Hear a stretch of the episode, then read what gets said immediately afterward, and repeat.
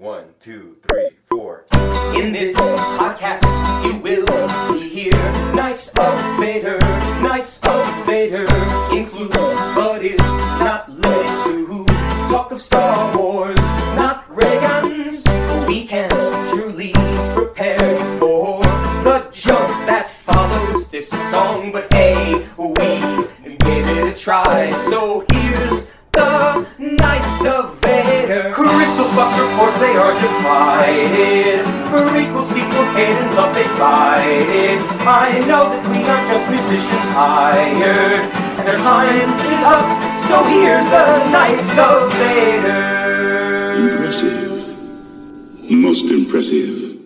Thank you to an inferiority complex for providing our theme song. This is Chris Porteous here for the Knights of Vader podcast, and today I'm joined by a very special guest, somebody who has really informed my Star Wars knowledge ever since I was following the early issues of Star Wars Insider as a little kid, and uh, that's Dan Madsen, and he was the president of the official Star Wars fan club for about 15 years, and he really made an impact on a lot of us who were waiting for that early information about the prequel trilogy and sort of following along as those movies came out and and he was a real critical element for us fans in that period just before episode 1 which personally I view as the most exciting time ever to be a Star Wars fan the the couple years leading up to episode 1 so it's a real pleasure to have you here Dan how are you doing today Nice to be here, Chris. Thank you. It's uh, uh, I look forward to chatting Star Wars. I'm always always up for a good Star Wars chat.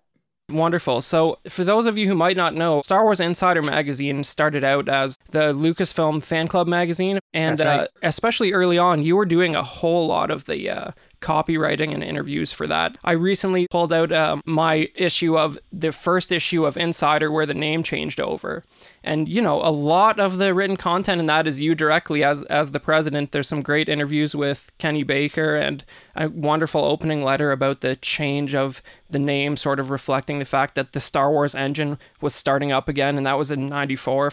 What can you tell me about that period? You know, I'm sure there must have been a lot going on internally where y- you were privy to some stuff that you couldn't roll out quite as fast as you were getting it. That was probably one of the most exciting times for me being involved with Star Wars because I, I, I started the club, uh, re, relaunched the club, I should say, in um, 87. And for so long, we had been hearing rumors of, well, George might get back, back to Star Wars. Oh, maybe, you know, in a few years, maybe in another few years. And it just kind of kept going and going like that. So it got to a point where some of the people, I think, were even thinking, well, he's never going to do Star Wars again. It's just, you know, it's just a, a, a hopeful wish that, that maybe he might do it. So when the time came that I got word that the actual prequels were going to be begun, and that meant into the script writing, story breakdown, all of that, you know, and it was before it officially got announced. So it was, it was, I was so excited to know that these were in the in the works, but um, I couldn't say anything, and I couldn't print anything in the magazine because they wanted it to come out, you know, appropriately when they officially announced it. So it was uh, anticlimactic at the when the time came when Lucasfilm actually announced it because I knew all along. But the great thing about that is, is that after that announcement, we could start talking about it in the magazine. We could start um, maybe picking out a few people that we could interview to give updates on and such. Um, and uh, yeah, it was an exciting time to be a, a, Star Wars fan during that period where they announced the prequels were actually going to be happening. And uh, and like you, Chris, I really think that that that time period, those late '90s, moving up to 1999 and and Episode One's and um, um, opening, I really think that was the best time ever to be a Star Wars fan because the excitement of having this comeback, everybody had been waiting so long. We knew a new movie was going into production soon. And, uh, you know, you could just feel the excitement and the buzz about Star Wars at that point. You could feel the, the engine starting to start back up again, you know. And uh, we were really kind of at, at ground zero because we were the ones that everyone was Lucasfilm was sending the fans to, Um, we were the ones that were was going to be putting out the information about what was starting to come forward with the prequels. Um, and you know, I I still look at even the time period up to Force Awakens. Um, that was exciting, but it wasn't anywhere near as exciting as the few years up to 1999 and the first prequel. The buzz, the excitement, the anticipation. Um, it, I never seen anything like it, and I don't think we'll see anything like it again in the Star Wars universe. I think that was unique. That was a time and a place that happened, and that won't ever come again. Um, there will always be excitement when something new is coming down the pike for Star Wars, but for that time period, that had to be the peak of it. And I, I, I think uh, you know I'm, I feel privileged that not only was I alive during that time, but we were, you know, at Star Wars Ground Zero, getting to work with it and and promote it and and talk with the fans and uh, yeah, it was an exciting time. Well, uh, I'm glad to hear you say that, and I think what we really need to impress upon our listeners here is, if for those of you who are who are not super familiar with Dan, when he says he was at Ground Zero, he quite literally means that he probably sat down with George Lucas in his office and had an interview session wherein Lucas gave him some new details about the fact that he had started working on episode one. Like that's quite literally what we're talking about, right, Dan? That is correct, and and Rick McCallum as well, who was his right hand man on the producing on the film. So yes, the two of them, and um, you know, getting to go out to Skywalker Ranch and and and view some of the um, the original storyboards and art that they were working on, um, and seeing the first trailer before it ever came out in the theaters. Um, it just is, uh, yeah, it was, it was hard to uh, to keep my mouth shut, but I had to do it. It was uh, part of the Star Wars team, so it it was an exciting time. Absolutely, that first episode one trailer is just like a, historic moment in terms of just trailer history. I was probably eight at the time, but I, I remember being at camp or something, and my parents actually taped that trailer premiere off the news for me on VHS for me to watch when I got home. And and you see those uh the the Kaadu's coming through the mist of the Gungan yep. army and you were just so you had no idea what was in store for you and and you know I don't I don't personally I'm a, a big fan of the prequels but nothing I don't think anything could have lived up to that trailer at the time yeah. but uh it, it, was just you you you were so full of anticipation seeing that thing that that uh it was just electric I know of no other film or any other project that had people standing in line to go see a different movie just so they could see the trailer and then they would be done with that and they'd leave because they didn't want that all they wanted was to see the Star Wars trailer and then get back in line for the next showing of whatever movie it was so they could see the trailer again. I'm pretty sure the big one was Meet Joe Black, which is like I th- if I'm right. not mistaken, it's a weird uh, Brad Pitt movie or something, which I think we've talked about on this show before. um, but uh, yeah, you know that's a that's quite a phenomenon that you won't ever recapture again, just because the media landscape has changed so much that that trailer's on YouTube the moment it comes out, and you're not having to download it with DSL like one frame at a time or anything like that. So yeah, it was yeah. a whole different time and place. It really yeah. was, and really not that long ago. It just shows you how insane the evolution of media has been over the last 25 years. Man, no kidding. Yeah. Uh, so something interest that are that would really interest our listeners is that you know you did a ton of interviews for Insider. If you had to guess, how many times did you actually sit down with Lucas himself and and do an interview for the magazine or the fan club? Oh my gosh, I probably maybe six times that I I sat down with George, and I'd always fly out to Skywalker Ranch and, um, and go up to his office there in the main house and sit down and chat with him. And uh, yeah, I would say I would say about six times I interviewed George, and uh, it was always always such a fun, nerve wracking opportunity to go meet with George because you know I'm I was a professional editor, publisher, writer, but at the same time I was a huge Star Wars fan, so you know it's hard not to geek out when you're sitting there at Skywalker Ranch in his office, talking to the man who created Star Wars.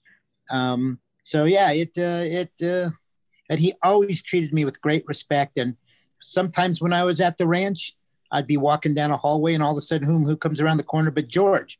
And I'd always say, "Hi, George," you know, and he'd say, "Hi, how are you? What are you doing here?" And I'd be like, "Well, you know, I'm working on doing a licensing deal on this or that or something." And um, but yeah, he was always uh, always such a, a wonderful person to um, to talk with, and he always gave me all the time I wanted.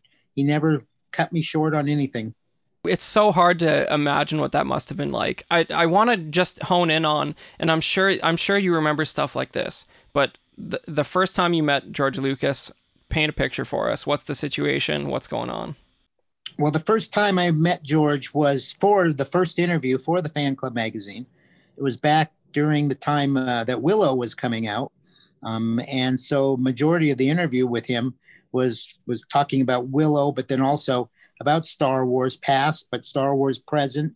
Um, and uh, Lynn Hale, uh, absolutely amazing head of PR for Lucasfilm, who's been there, I think, 35 years and is is now retiring this year.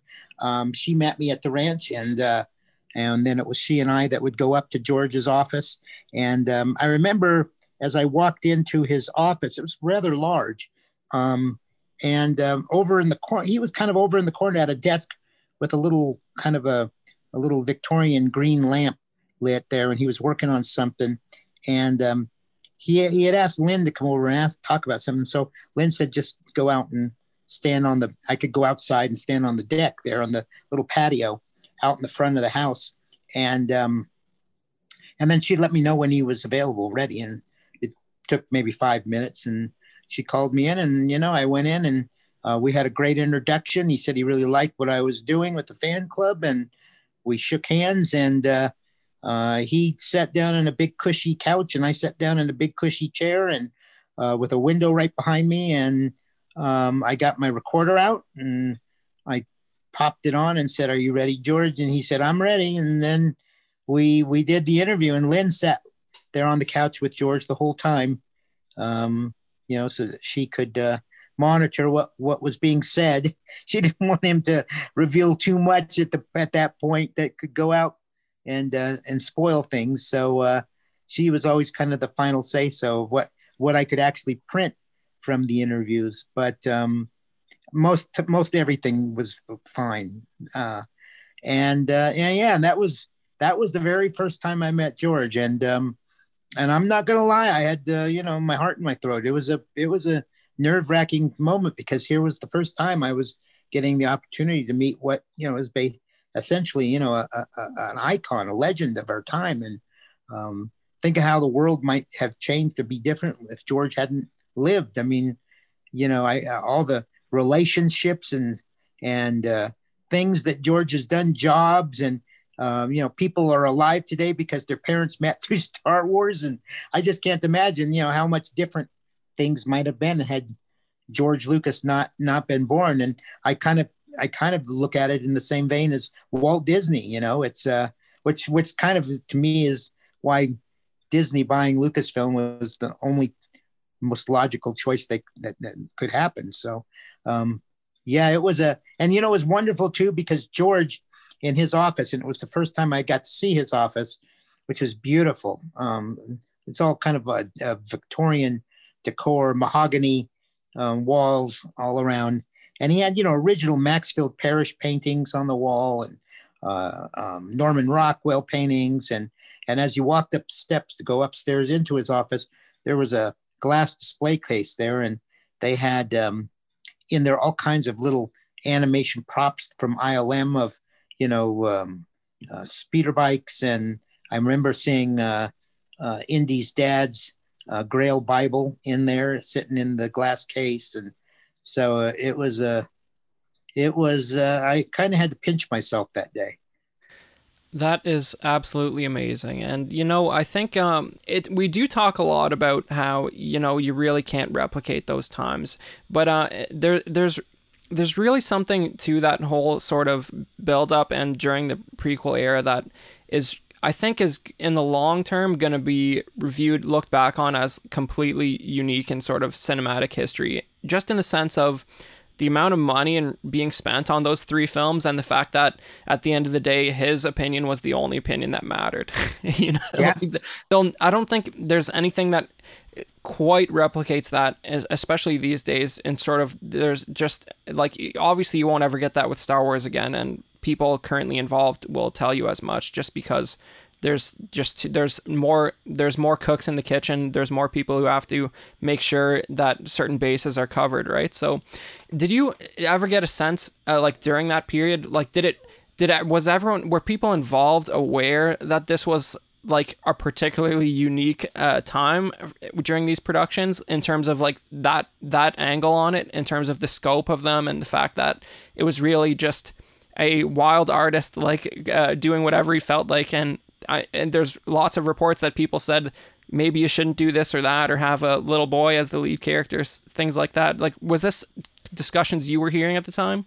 Absolutely. Absolutely. It was a wild time. And uh, i remember when i went out to the ranch one time and i met rick mccallum and he was uh, going to take me up to the um, to the room where all of the artists were working um, and it's kind of a top kind of almost an attic room in the main house and i remember walking up there and um, we had to put a give a special knock to get in the door. And we went in the door, and there it was almost like Willy Wonka and the Chocolate Factory. I walk in there, and there's busts and maquettes of all the different characters they were developing and designing. There was uh, it's the first time I got to meet Doug Chiang. He was over over in in this area um, doing illustration. Um, uh, as well as all the other artists that, that had been working for Star Wars Episode One. So it, it was like uh, literally like walking into Willy Wonka's magic world up there because uh, there was all these things that I could look at and see, and I could talk to Doug and say, "Well, what are you drawing here? What is what are you illustrating?" You know, um, and um, I, I, remember seeing a big maquette of uh, Jar Jar Binks' head and um, um, that was the first time I'd ever seen Jar Jar. Nobody had ever seen Jar Jar yet. So I remember thinking, wow, that's an unusual looking character. Um, and then Rick sat down and we looked at the computer and he gave me some early views of some of the early uh, effect shots they were working on. Um, and you know, before it was all over, Rick said, "Of course, now you can't say anything about this, nor can you print anything in the May." I was like, "I understand, I understand." He said, "We just want you to have an idea of what's happening, what's going on. So it gives you a good feel of what's coming down the pike. And uh, that was really great of them. And they obviously trusted me that I would, I would not spill the beans, and I didn't. And um, you know, it was awfully hard to keep my enthusiasm down on that. But uh, yeah, it was um, that uh, I, I don't know. And everybody knew it was special what they were doing at that time. Everybody knew that it was. Uh, they were working on a very special project many of them were had been Star Wars fans, um, and they all knew how many people were looking uh, and waiting for this to happen, and they they understood that what they were doing was not just another movie, but this was um, another moment in what could be, you know, entertainment history. So I think they all were very aware that we need to do our best work because this will be remembered down down through history. Uh, you know, this isn't just another movie that gets made, goes to video, and boom, it's done. Well, you know, there's not a lot of films that have other films made about people going to see that film, you know? yeah, true. yeah, yeah. So, you know, uh, and it, it's really just surreal to imagine you seeing those early design sketches and and talking to Doug Chiang while he, and he explains some of what you're looking at there at the ranch. Doug Chiang is it's um, it's so great that the current Lucasfilm has has him there as an integral part. I think he's VP and creative director right now, yeah. which is just wild to see. Right, he he really sort of filled that conceptual artist role that that Ralph McQuarrie would have done on the original trilogy and gave us those designs that you'll just never forget as long as you live, like the Naboo Starfighter. And I think he even had a hand in the lovely Razor Crest from The Mandalorian as well, which is just, you know, it's just another one of those ships that you could just see the silhouette of it and you know right away what you're looking at. That's right. That's right. And it's interesting. No, you said Naboo Starfighter. That's what he was sketching and illustrating when I went up into that uh, Willy Wonka room uh, to see the magic that was being done. That was what he had on his on his drawing board and was is sketching it out and drawing. Oh, it, it you know it's it's hard to uh, it's hard to imagine that stuff. I mean, I remember as a as a consumer of the uh, the what was still Kenner at the time, the toys that were coming out, I got this preview battle droid stap that of course we had none of us had any clue what it was but it looked awesome and we uh, we we enjoyed getting it. We had no clue what the battle droids were or anything like that but i think that came out in 98 and without any context whatsoever. So oh yeah. it, yeah no i remember i remember that actually you had to be there you had to be engaged in the content at the time. Unfortunately you know I, as as privileged as i was as, as a little kid i did get a lot of this stuff. I was never actually a fan club member but i i do remember seeing that little badge on the figures and being sort of envious of what that content was. But I was lucky lucky enough to get the odd issue of Insider and sort of catch up with what you guys were doing. And um, I I feel like the the media we got in between the films and sort of before episode one at that time, especially the Dark Horse comics, really solidified my engagement with the original trilogy and the Star Wars content in general just because it was so like that was like what I that was like the the heavy metal era of Star Wars as far as I'm concerned. Yeah. like Dark Empire and like you would just get these like and they were even doing kids books that were sort of like goosebumps with uh, galaxy of fear.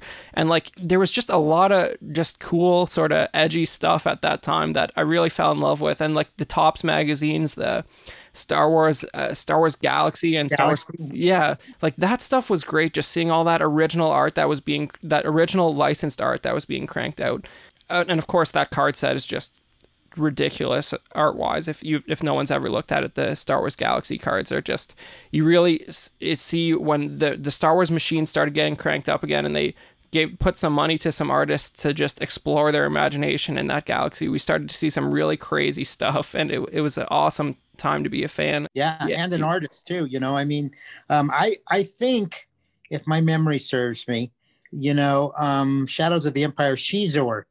I think we got the exclusive first look at what he, the artwork of what Xizor looked like. Again, we pushed, put it on the cover of one of the early, early issues of Star Wars Insider. Um, and I think we got the first look at him so that fans could see this new character that was in the book you know the whole shadows of the empire thing was this this crazy cross media event that was that that I mean, you know, if you were there, you were there. You, if you played the game and were traumatized by how difficult it was to defeat IG88, you just you had to be there, you know. But uh, but it was one of those things where there was tie-in figures, the game, the novel, comics, and it's it it really just I feel like the because there wasn't the expectation of a film, the the narrative of those pieces just went off into a lot of wild and crazy directions that I don't think we I don't it I you know I I hate to like harp on the fact that it's not like the good old days but I feel like there was sort of an there was sort of an edginess to that to that novel especially that is probably not something you'd you'd see today. And I don't know if that was just because the writers how we're on a little bit of a longer leash with Lucas in charge than they are now. And I mean, I, I think that's they were you, they they were. That's an accurate statement. Yeah, I feel like uh, you, you, no one involved now would even argue otherwise, probably, just because there's just so many interests now, and um, everything is just sort of combed so finely to make sure that there's nothing sort of problematic per se. But um, but were you really engaging in that media or did you just uh, because of your role like with the novels and comics or because of your role where you just sort of you were aware of the titles but you you you just found yourself too busy to sort of stay involved in that level of the storytelling? About that time is when the fan club started to explode and we started getting a an amazing number of new subscriptions and members. Um, and the magazine that we were producing had become um, slick enough that we were able to put it on newsstands so that people could find it at uh, a Barnes and Noble bookstore or in the grocery store or the comic book shops. Um, and so, um, yeah, it started growing so fast at that point, um, and that I started having to hire people to help us, help me do things. I could no longer run the business, handle all the merchandising because we had you know, a, a big deal was the Jawa Trader that was inserted in every issue of the Star Wars Insider, and we sold every single licensed product that Lucasfilm had for Star Wars, and then they gave us um, uh, something very rare at that time was the opportunity to do exclusive things, our own products that we wanted to do just for fan club members. Um, and that that was something that I remember we had to really fight for. And we did, we finally got it. Um, but and so I had a editor, John Snyder, came on board, who was the editor of um, the Star Wars Insider after me. And um, he would come to me and we'd sit down and talk about everything. Um, and I, I did I did follow all of obviously I followed everything that was going on, but I, I just didn't have the time to go in and read all the books and play the video games extensively. Um, so uh, yeah, you know, it, it wasn't as um, it wasn't as intimate with that at that point because uh, I had turned the editorship over to my my editor, and um, I was more in the role of of publisher, managing the business, uh, deciding what was going to go in each issue, what was going, what products we were going to offer, what exclusive things we came up with, brainstorming sessions. We had actually do, Chris, and I don't know that I've ever said this before, but we had focus groups. We literally would would um, look at who we had. we were based here, where I am now, in Denver, Colorado. Look at who we had that were members in the Star Wars fan in the Lucasfilm Star Wars fan club uh, here in the Denver metro area. And we'd pick out certain ones and we'd send them an invitation to come sit down for one evening in our big conference room here. Um, and we'd provide dinner and we would we would question them on what they liked, what they wanted to see as far as products go, what they wanted to see in the magazine, uh, what they didn't like. Um, and so it helped us keep a, a finger on the pulse of Star Wars fandom because uh, it really was helpful to say see what they wanted and what they didn't want, and um, I, I, think that did help us in a lot of ways. And uh, they got to feel like they were involved in something really cool, and they got free dinner out of it at the same time. so that was a fun thing. I used to always love to sit in on those and hear them talking about, you know, what hadn't been done. Nobody's done, you know, this or no, nobody's done something like this or you know, and so um, and then we'd make a whole list up of all the, the wish list of what these fans said they would love to see. And we would send that out to Lucasfilm, um, the licensing, and say, here's some ideas. What do you think? Can we do some of these? Um, and so some of them, they gave us the ability to do exclusively, and others, they said, well, we got to protect that with Hasbro because that's something more that they're going to want to do. So we can't let you guys do that. That's something that Hasbro is already talking about. Just to jog people's memory, let's see, what are some of the most famous fan club exclusives? If I'm not mistaken, there's a Yoda lamp that's quite coveted. Yep. Actually, and, uh, the, the statue, you know, the Yoda statue that was done by, by Lawrence Noble that's out front of Lucasfilm right now? We had the very first version of that done by Lawrence. It was a small, oh, I don't know, maybe uh, 10 inch it was the exact same sculpt of Yoda, just as he is in the in the statue in front of Lucasfilm now, and um, uh, we we created a, a limited edition uh, number of those bronze. They were bronze on a wooden um, platform um, statues, signed and numbered by Larry uh, Lawrence Noble, I should say, and um, you know we created. I don't remember how many of those we did, but not many because they were expensive. Um, but today, in fact, I was just talking to someone about it. I mean, you'll find if I mean if you can even find one, which they're almost impossible to find because collectors that do have them are not going to give them up. Um, they'll they go for anywhere between five and ten thousand dollars now. Yeah, which is precisely why I uh, wasn't sure if it was a lamp or a statue because it's you know it's just it's virtually unattainable, and I just had a quick look if any are currently on eBay, and I'm I'm seeing nothing.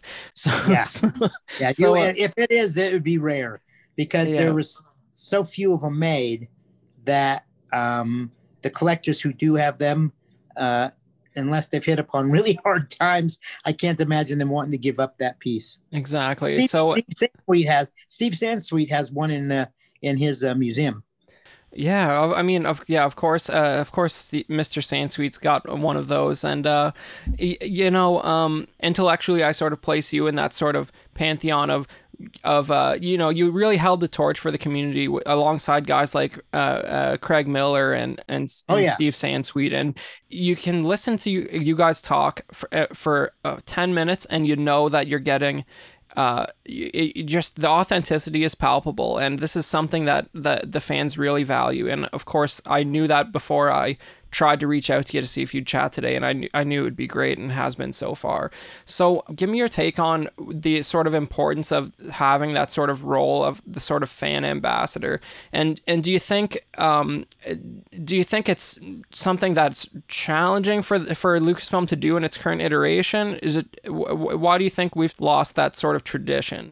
Yeah, well, it, it was important then because there wasn't um, the internet was not as widely available as it is today um, during my tenure, and it um, they, they you know there was kind of i I've heard fans describe it as the dark times because you know it was after Jedi and before the prequels, Right. And you know it, um, it they called it the dark time, and so you know we were kind of one of the only sources that you know we were direct from Lucasfilm, and we would have you know updates with Rick McCallum on the prequels, and we'd show some of the early images, and we had new product that we would be coming out, so you didn't have to go to the store. Every issue you'd get uh, the Jawa Trader, and you could see what new products were available at that point. You could order them directly from us.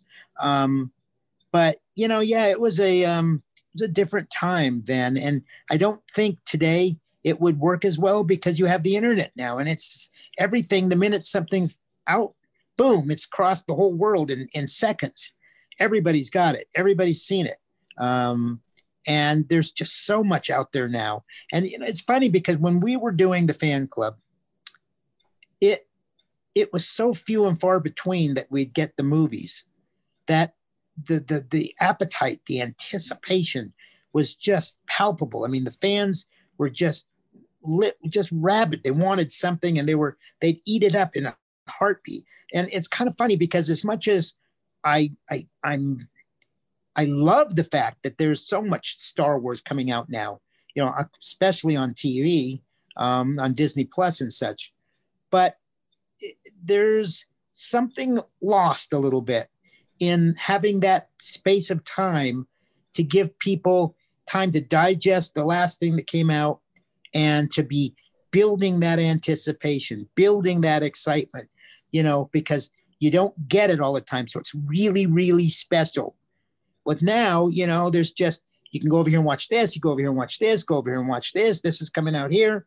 It's just, it's, um, you know, I, I suppose there are some people who would say, well, that's a great thing because we just got so much Star Wars now that, you know, we're, we're in love. And then I see their point. But I also say, I think that interim period between films was um, pretty important. And the anticipation and excitement was uh, something that was kind of fun. And it's gone now. Well, you know, you're definitely right that there is um I think it's I feel like it's a more recent phenomenon. I remember eh, like like er, during the prequel era th- there was of course the, the the big divide between people who are saying that Lucas was messing the whole thing up and the original trilogy is where it's at. And and, Right. and and now it's sort of a little different uh, like eh, especially on social media I get I get the sense that there's this there's basically two camps like generally it's the one like you said where oh it's so great that we're getting all the star wars content. Any star wars is better than no star wars.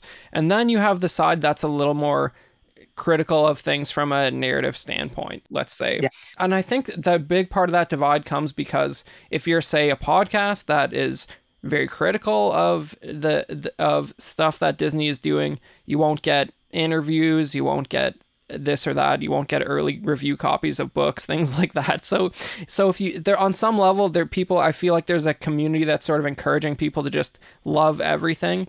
And I, I i do worry that people that sort of contributes to and maybe you love the marvel cinematic universe but uh, it sort of contributes to this problem where it's just you just get bombarded with content that's sort of good enough to maintain your attention for the time you're watching the movie but the average Marvel Cinematic Universe film, for example, I could barely distinguish them in my mind retro retrospectively. You know what I mean? So I just I don't want Star Wars to become that, and I worry that when you sort of lose that that core galactic importance of the narrative, when you have time for stuff like filler episodes where the Mandalorian gets trapped in a cave for half an hour, you know, stuff like that. Stuff like as entertaining as it is, it's sort of it's sort of besides the point to the core narrative of the story, right? And I feel like obviously when you have one movie every 3 years and then a gap for 10 or 15 years, you just don't have time for that kind of storytelling, right?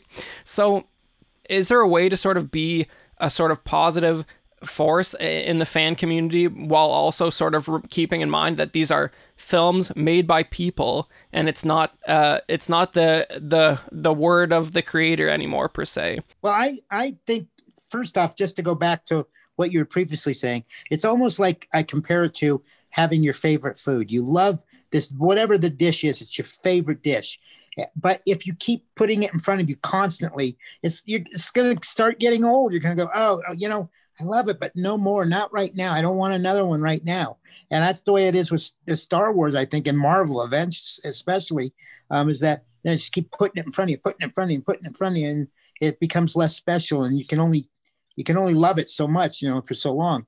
On the other hand, um, what you were just asking me, my my take on that is that you you you love because you know I hear fans say this came out and oh my gosh, I hated it and it's ruined my whole love for Star Wars now. And I thought, you know, what's wrong with you? You you have you've loved Star Wars right up to this and you didn't like this. But why does that make everything you loved in the past no longer special to you? You pick out what you like. And especially now, it's like, you know, if you loved if you love this, if you love that, then rewatch that. Watch that. Be part, be a fan of that. If you don't like these things, throw them out. Don't watch them. Pretend they didn't even exist, you know, and just love what you love.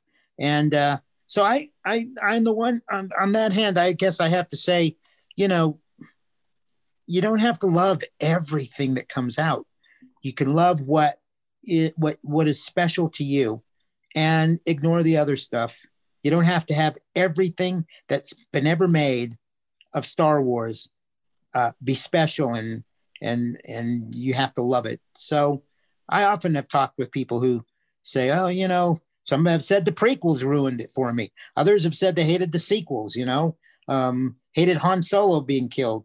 You know, on and on. And it uh, and I've said, well, you know, then just watch the original films where you had Han Solo and and you don't have to you don't have to even remember that he was killed in the Force Awakens. You know, so that's my that's my attitude about it. Yeah, I think in a perfect world where we're all sort of uh, healthy about our, our, intellectual discourse, we could talk about this stuff as if it is not, you know, out of the Bible, and and we can intellectualize it in a way where it's like you ha- you really have to just sort of look at it era by era, and you could sort of separate the original trilogy and the prequels if you want, or just sort of look at that as that's when Lucas, the the madman, was in charge, and it, it yeah. was the way it was because that was the period you were in. And now it's a different it's a different animal and that's uh, you, are not a bad fan if you intellectually draw that line that it changed here because it's an ownership thing and there are reasons why it's not exactly what it used to be. That doesn't mean it's good or bad it just means it's understandable why it's different now. Yeah and you know there are people out there that are purists that say i only like the movies that george lucas was was uh, specifically involved with you know, um, either as a producer or as the director.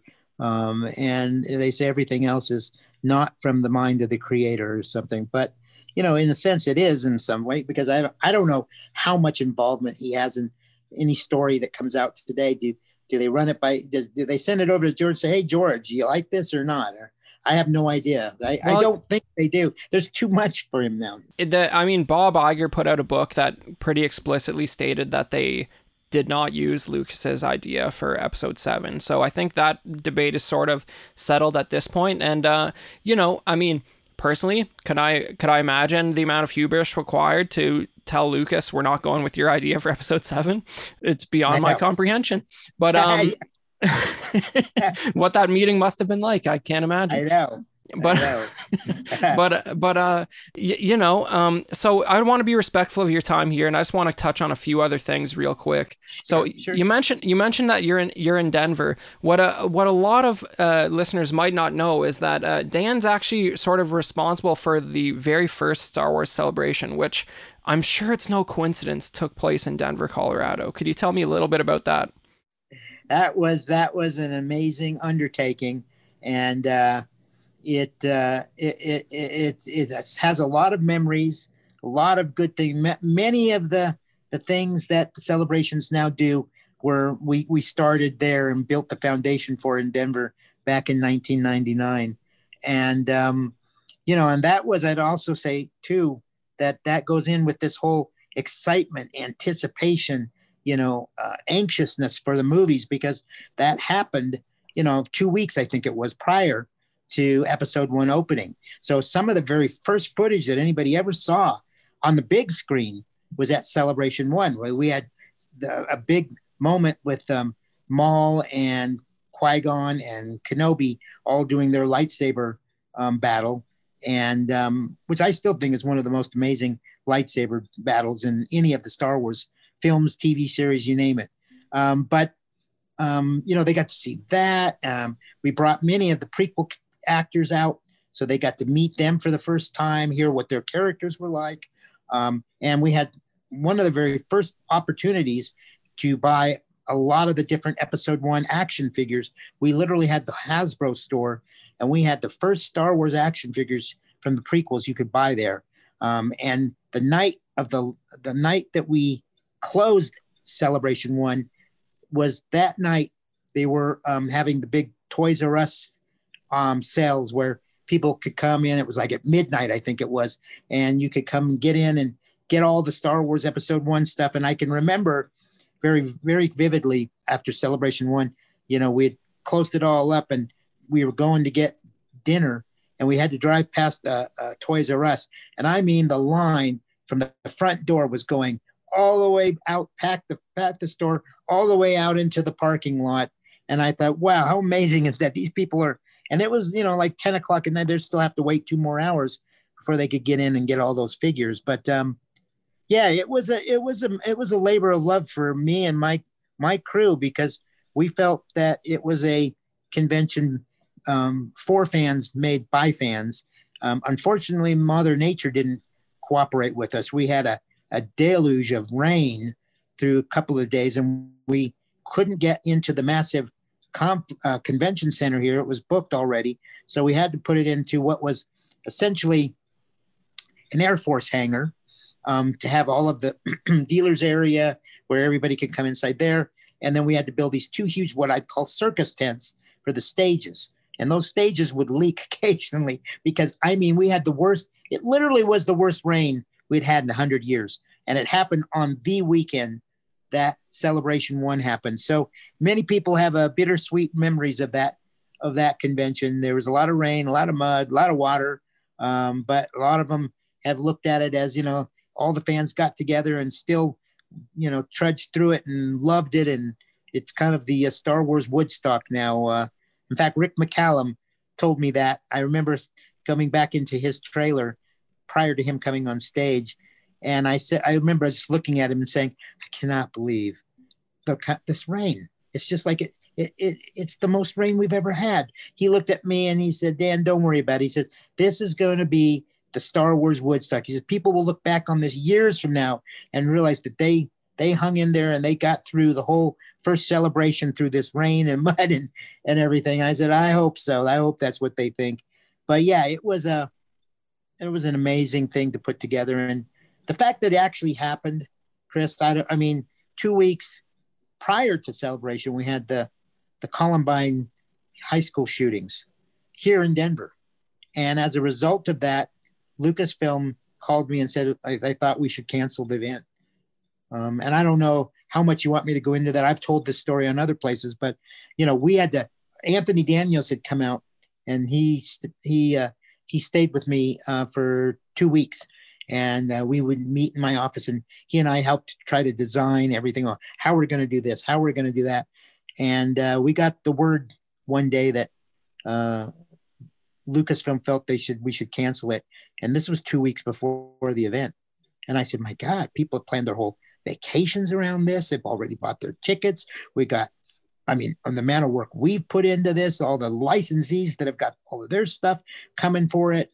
I said, you know, and and the fact I said this city needs um, needs something good, something to help build it up because people were just devastated by this thing. And so uh, they said, okay, well, Anthony and I talked to him and we we hoped we had convinced them. They said, let us talk with George. We'll get back to you tomorrow. And lo and behold, they came back to us and said, okay. We talked to George and he said, all right, based on what you've told us. I also, in the meantime, got the mayor of Denver to fax them a letter saying, please don't cancel it. Please make this happen. Denver needs this shot in the arm right now. And um, so between all of that, they agreed to go ahead and let us do it. And we raised about $30,000 for the victims of the Columbine shootings. And um, it uh, it happened, and then we had the rain on top of that. So the fact it even came about is a little bit of a miracle story. That's you know that's beautiful that uh, that you uh, raised that money. And uh, of course I of course I know this story. And uh, and and uh, I just I, I we're here for every one of the listeners who hasn't had the luxury of hearing you tell this before. And that was great. Um, you know it's but uh, Rick McCallum when he when he told you that was absolutely right because you know, I didn't have the luxury of being there. I was like eight or nine years old in Canada, and there was just no chance my parents were going to play that game. But you know what? I was aware of it, and I heard about, and later on, I heard about the rain and that it was this crazy thing. But a lot of, uh, a lot of firsts happened there. Of course, yeah. before that, you have before that you have the 10th anniversary uh, proto celebration but that's too much yep. of a deep dive i think but yep. but but uh you know uh it's just uh it is remembered as that sort of woodstock as somebody who couldn't have even been there and um from my perspective um as the listeners probably know i'm pretty deep into the vintage star wars collecting side of thing with the early kenner stuff and and and that sort of uh sub community the first two celebrations especially are regarded as just this crazy crazy time for like some of the the stuff that showed up for sale at those shows just like in terms of like internal prototypes and stuff that who knows all the various ways that got out of Kenner at the time but there was just crazy prototypes for sale for like shockingly low prices. And it's just the stuff of legend these days that people just look back on like they can't even believe what happened. Yeah yeah and and and you know, um, personally, um, I only got to go to a Star Wars celebration for the first time in Chicago, and and I, I it was a fabulous experience, and I was really sort of keyed into that sort of vintage collecting community side of things, and um, something that's really great that uh, tradition celebration has been able to maintain in no uh, small part thanks to guys like uh, Gus Lopez who run it. But there's a there's a panel stage they have called the collecting track where they right. do all these niche panels that are sort of focused on various aspects of collecting. And in Chicago, they actually had the first ever panel at Celebration that was actually about the Star Wars Holiday Special, which is oh, wow. which is just wild. And it, it, I came to realize at some point that this was the only uh, stage at Celebration that didn't have uh, official camera crew at it. So I actually filmed the whole collecting track in Chicago, all 20 panels, and that's up on YouTube on collecting oh, track awesome. on YouTube. That's great. That's yeah. Fantastic. So yeah, so that's all available. You could check out this crazy holiday special panel that happened, which was a lot about the props and costumes that have surfaced over the years. And um, and you know it's just the fact that the fact that they still have that stage after it's sort of handed off to Disney and it's still run by the passionate community member collectors who are doing it on a volunteer basis it's yep. really great that they're sort of able to maintain that sort of tradition and i hope that continues. Oh me too me too. I think that's some of the the most fun moments you can have at, at a celebration in my opinion because so many people are collectors that are there. You know i don't eh, very few of them are there and they don't want any they don't want to buy anything they don't want to collect anything they're just there because they love star wars most everybody is a collector in some w- way shape, or form. You know. Absolutely, and you know, you guys uh, with the fan club obviously put out a, f- a bunch of exclusive figures that are starting to uh, become a little more popular these days. The Cantina band members and the B'omarr Monk is a couple of them. Yeah. Which and and uh, we also did uh, Oola. Oola and, and Salacious Crumb was a fan club exclusive at one year too.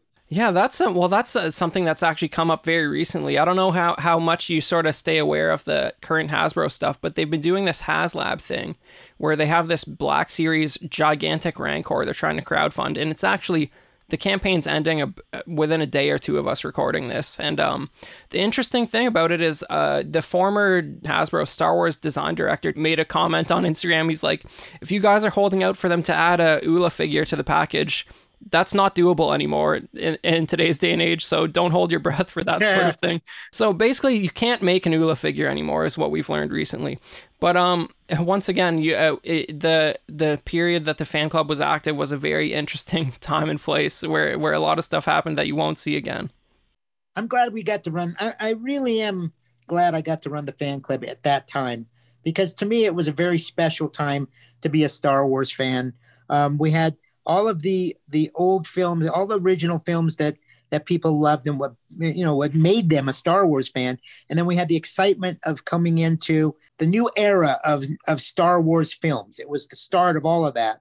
Um, and you know, Episode One, even though it had its critics and you know people hated Jar Jar at the moment and such, I do think that that it's as time goes by, it's looked upon with less um, um, hate and and starting to realize there were some amazing things that were that were in that and uh you know the duel of the fates john williams theme as they're fighting this, the lightsaber it's like you know it gives me goosebumps when i still watch that but thanks for bringing that up because i love to point out the fact all the time that how interesting is John Williams? Like musically, oh, yeah. like I'm not qualified to make this statement, but I'm going to make it anyways. But like, how interesting is it that so, like a, a, a musician or a composer peaks creatively at like their mid 60s you know I mean? like like you know it's usually 27 right? But uh, but uh you know if you, you you look at the prequel music and then he did harry potter the first harry potter around the same time like that was yeah. when he was just firing on all cylinders. And obviously episode one is some of the best john williams you'll ever hear.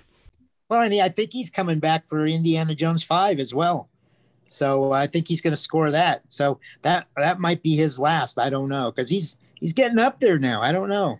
And to be fair, you know, some of uh, that's some of my favorite stuff from the sequel trilogy as well. Like Rey's theme is a fantastic oh, piece. Rey's theme is beautiful.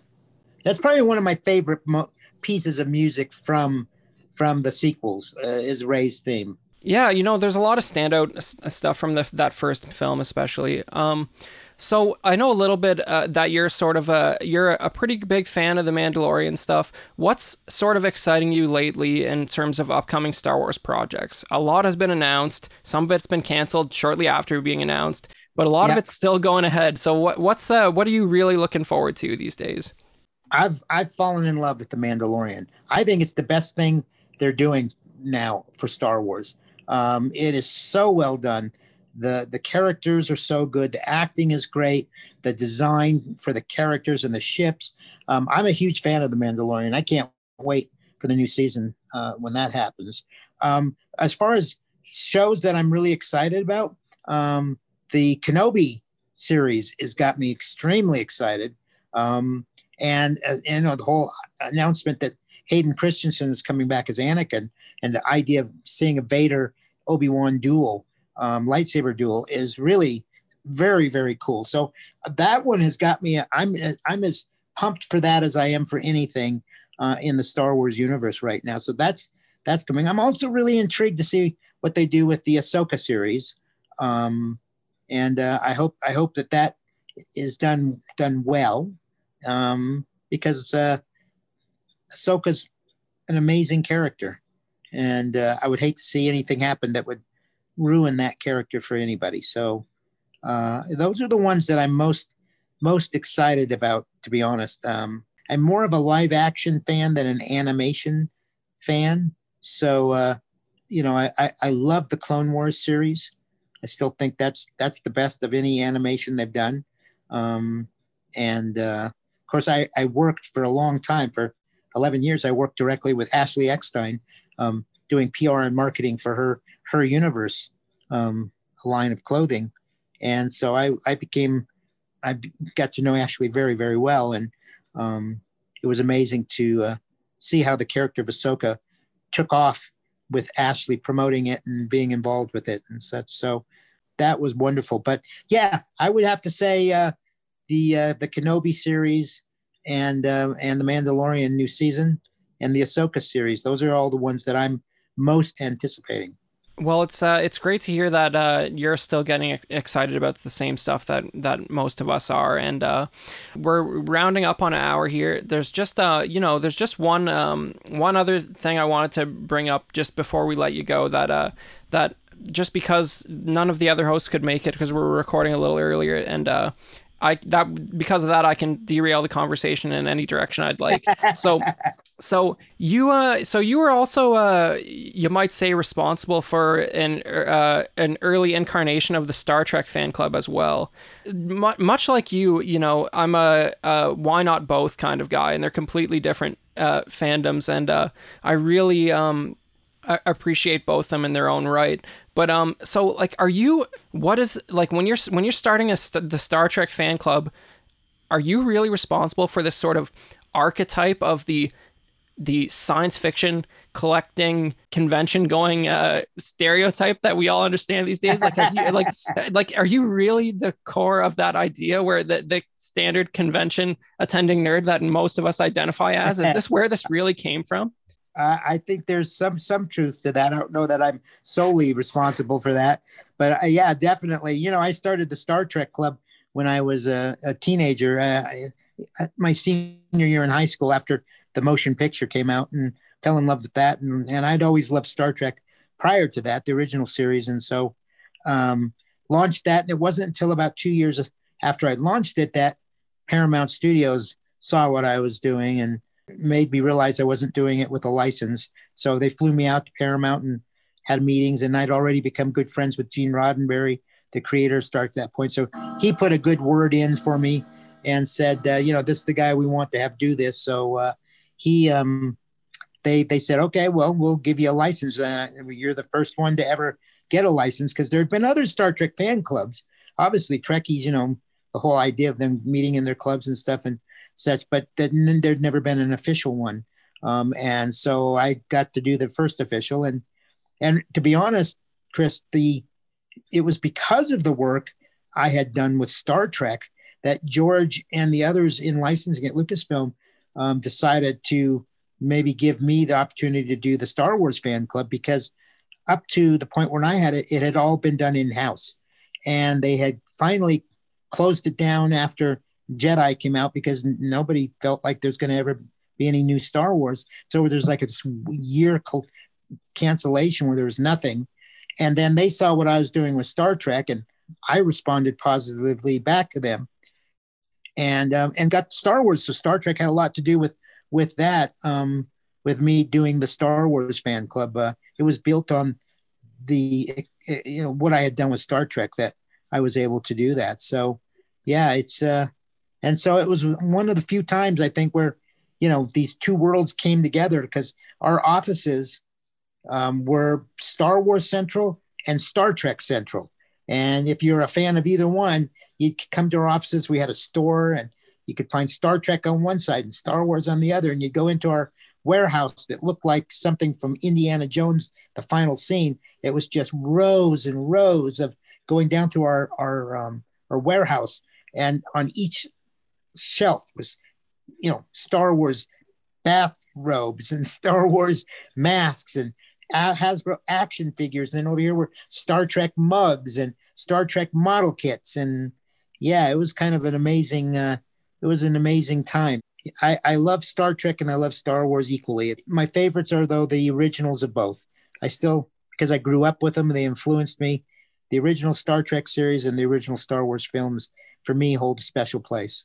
Absolutely. And, you know, it, it just, it, it's just, I don't think anything can sort of impress upon our listeners how different and smaller of a world it was.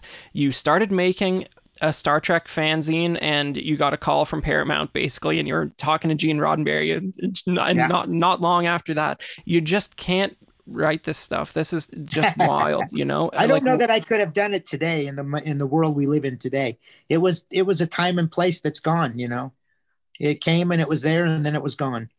Well, you were definitely the the right guy at the right time, and uh, we and I encourage everybody. This is how you this is you how you know that Dan was a real uh, special uh, force to both of these fan communities. If you Google Dan, the first two results are his page on Memory Alpha, which is the Star Trek wiki, and right under that is his page on Wikipedia. Though that's as much street cred as you could possibly ever have. That's the first two, two results for him is the, the the wikis for Star Trek and Star Wars. So um, you know, I I I, I want to be respectful of your time here. We'll uh, we'll let you go. Um, but this has been great. I really appreciate uh, all the time you've given me, and there's some fantastic stories there. Um, is there anything uh, you wanna you wanna plug before you go? I know I caught up with you on Instagram, and I was like, "Is this actually Dan Madsen? He's posting stuff and he's engaging with people. I need to see if he'll be interested in doing an interview." So, where can people find you? Well, they can find me on Facebook. Um, I'm I'm I, I'm there. I'm on Twitter as the Dan Madsen. I'm on Instagram as Madsen eight nine seven three, and I'm always posting interesting stuff from um, Star Wars and Star Trek in the past, things from the past. So um, that's where they can find me. And uh, I'm basically today I'm doing a lot of PR and marketing work for a variety of different companies, and uh, so it's uh, I'm happy and doing well, and uh, I still am involved, have the, my finger in the Star Wars and Star Trek world. That's great. I encourage everybody to go follow Dan on those platforms. There's always something interesting going on in those feeds, so please do check them out. And once again, thank you so much for your time, Dan. This was wonderful. Chris, thank you. I really enjoyed it.